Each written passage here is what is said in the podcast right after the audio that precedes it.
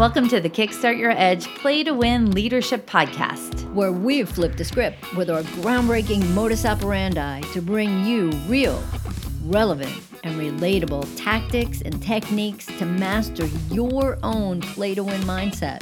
Talk about a superpower. It's time to iron your cape. What we know for sure is what got you here won't get you there. You can't see the spinach in your own teeth. And finally, hang on, because this one is really deep. Once you realize that you are the traffic, everything makes complete and unadulterated sense. Welcome to The Edge, where playing not to lose is not an option. Hey, Karen. Yes, Jen. Good day. My mind is blown. As you know, we just got off the big brain experiment, um, and it was a great 30 days of really seeing how we could reshape the neural pathways in our head, being able to look at TFAR, being able to try different things that enhanced our overall uh, brain capacity. It was super fun, super exciting, and we don't want the learning to end. Hell no. You know what, Jen? It actually makes me think, though, of you know how, and and granted, a lot of people did it, a lot of people didn't do it, but like how people show up and, you know, they're just so pumped up in the beginning. And we had a boatload of people live on the calls. And I'm not saying that um, people didn't listen to recordings, but I, I don't know. Um, but then a little bit less people came to the second call. And then the third one had even less people. And it makes me think about, well, it makes me think about how you do anything is how you do everything but how often that people show up like that, like all excited, but then like what happens and why do they change the way, like what what's changed, Jen? and um at what change and at what point did something change? And did you give up? Were you not interested? Did it not work? Um, did it get hard? And all those things make me really think about like the power, like everybody was in the same thing, right? Everybody signed up for the big brain experiment. So if we think about what we normally think about, like, you know, TFAR, right? The circumstances, the big brain experiment. And I'm curious to know, like, what happened for people with the circumstance. And in the beginning, what was their thought? And then the, for the people that quit, quite frankly, what was their thought? And then for the people stayed in it, what was their thought? Yeah, I love that. So, just as a reminder to people, TFAR, your thoughts create your feelings. Your feelings determine your actions or your inactions. And then those actions or inactions are going to get you the results in life. So, just like Karen mentioned, right? The circumstance is the big brain experiment. And the various number of thoughts in the 30 days could have ranged from I'm so excited, I can't wait. This is exactly what I need. I'm learning a lot about myself. I no longer have time. I'm so far behind. I'm not that interested. This is amazing. So, those are all examples of different thoughts that many people probably had throughout the entire thing that then affected how they felt that determine their actions, that determine their results. And it only takes one thought that could change anything. It cannot, what would you, what would you say, Karen? It could happen in a second? In a second, just like that. And and you know what though, Jen, uh, like during the big brain experiment, one of my commitments was actually to make sure that I read read a book. I know that's probably not that much in 30 days, but it was just the thing that I did. And during that 30 days, the book that I wound up reading was um, Never Finished. It's Unshackle Your Mind and Win the War Within. And it's by a former Navy SEAL, David Goggins. And I got to tell you, Jen, this guy is one intense guy. um, like, blow you away kind of guy with his intensity, his emotion, how he shows up and does things. But one of the biggest parts of what he did was to he created what he called was a, a, a mental lab for himself Hmm. and in his mental lab it's just that's where he decided that okay you know i'm the one that's in charge of my thoughts. I'm the one that's going to be the one that says yay or nay. Um, you know that there's a voice in your head that says okay you know i'm going to quit i'm going to jump back into the comfort of my bed or whatever. And you know that's the thing that's gonna you know I, I, i'm gonna quit and be done or not and only you have the you you really are the one that has you know the choice whether or not to do that. And this he, he talks about building this strong mental lab where he just was in complete control of the process and of his thoughts on how it is that he wanted to show up and you know it's it's he he he basically said okay in these in this lab that i've created my thoughts are in control. So you need to pay attention to how it is that you think.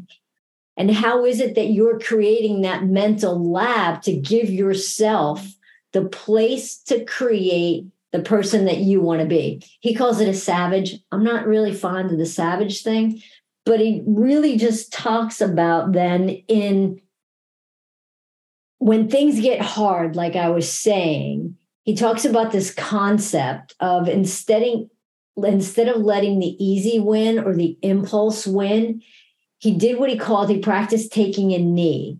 And what that essentially was was for he controlled his breathing and anxiety enough to think clearly about decisions. And like you were saying a second ago, Jen, it's that single second that makes a difference. So just one second is going to change the outcome, quite frankly, of your life. It can. So his decision was to breathe instead of quit. And that one decision made all the difference because really, really easy to say, hey, I'm going to quit. I'm going to get out of this ocean. I'm going to take a shower. I'm going to give up. But he was breathing instead of quitting and focusing on each day. We battle these single seconds that determine whether we give up or we keep going.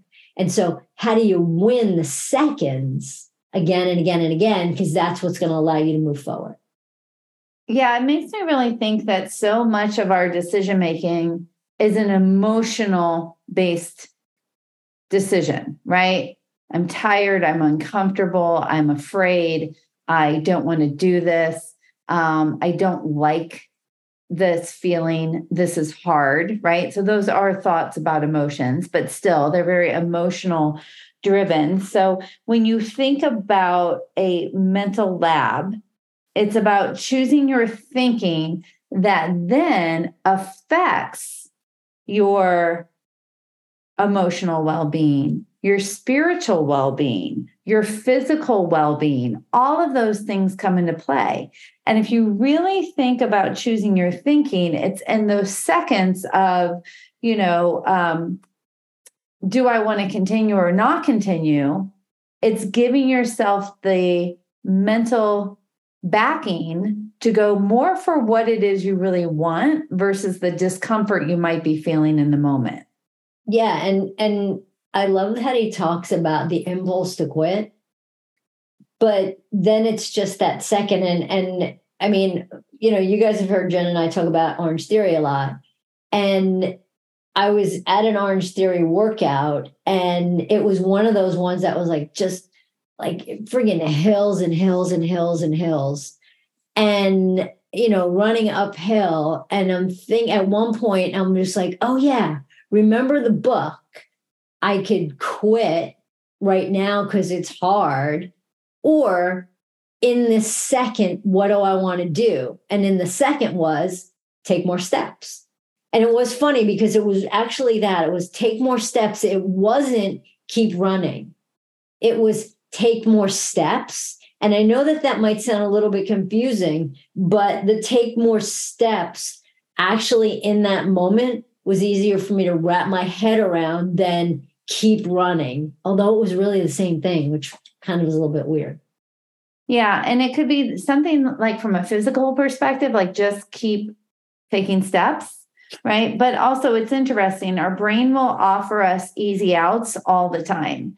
So, for example, um, I, I'm working on some stuff, and what I do, it requires a lot of planning, a lot of research, and a lot of recording. So I sound like a scientist in its own right, right? So I have these things, and my brain will offer up to me all the time. It would just be easier to just blow it off, or it's not that big of a deal, or it's close enough, right?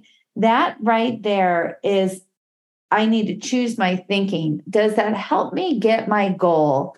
Is that why I chose this experience to take the easy way?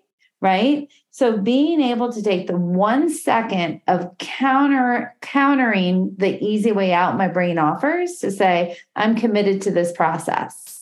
Small things like that are going to determine your success, um, your success because a mental lab often needs to be more of a dialogue with your thinking versus a monologue of thinking. So, yeah, I love that you read that book, here.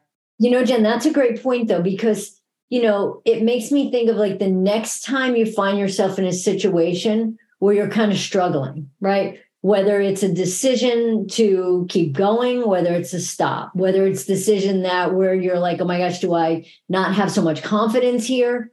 I think what it what it makes me think of is almost create the you of the future and create the person that would be confident or create the person that would say yes or create the person who would keep going, right?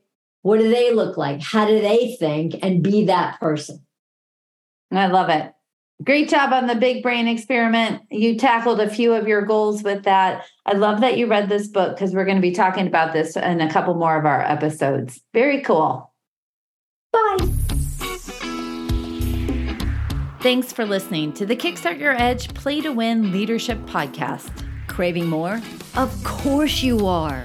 Check out our website at kickstartyouredge.com, where we fire you up, fan the flames of your competitive edge culture, and ignite your tenacious pursuit of an all out play to win mindset.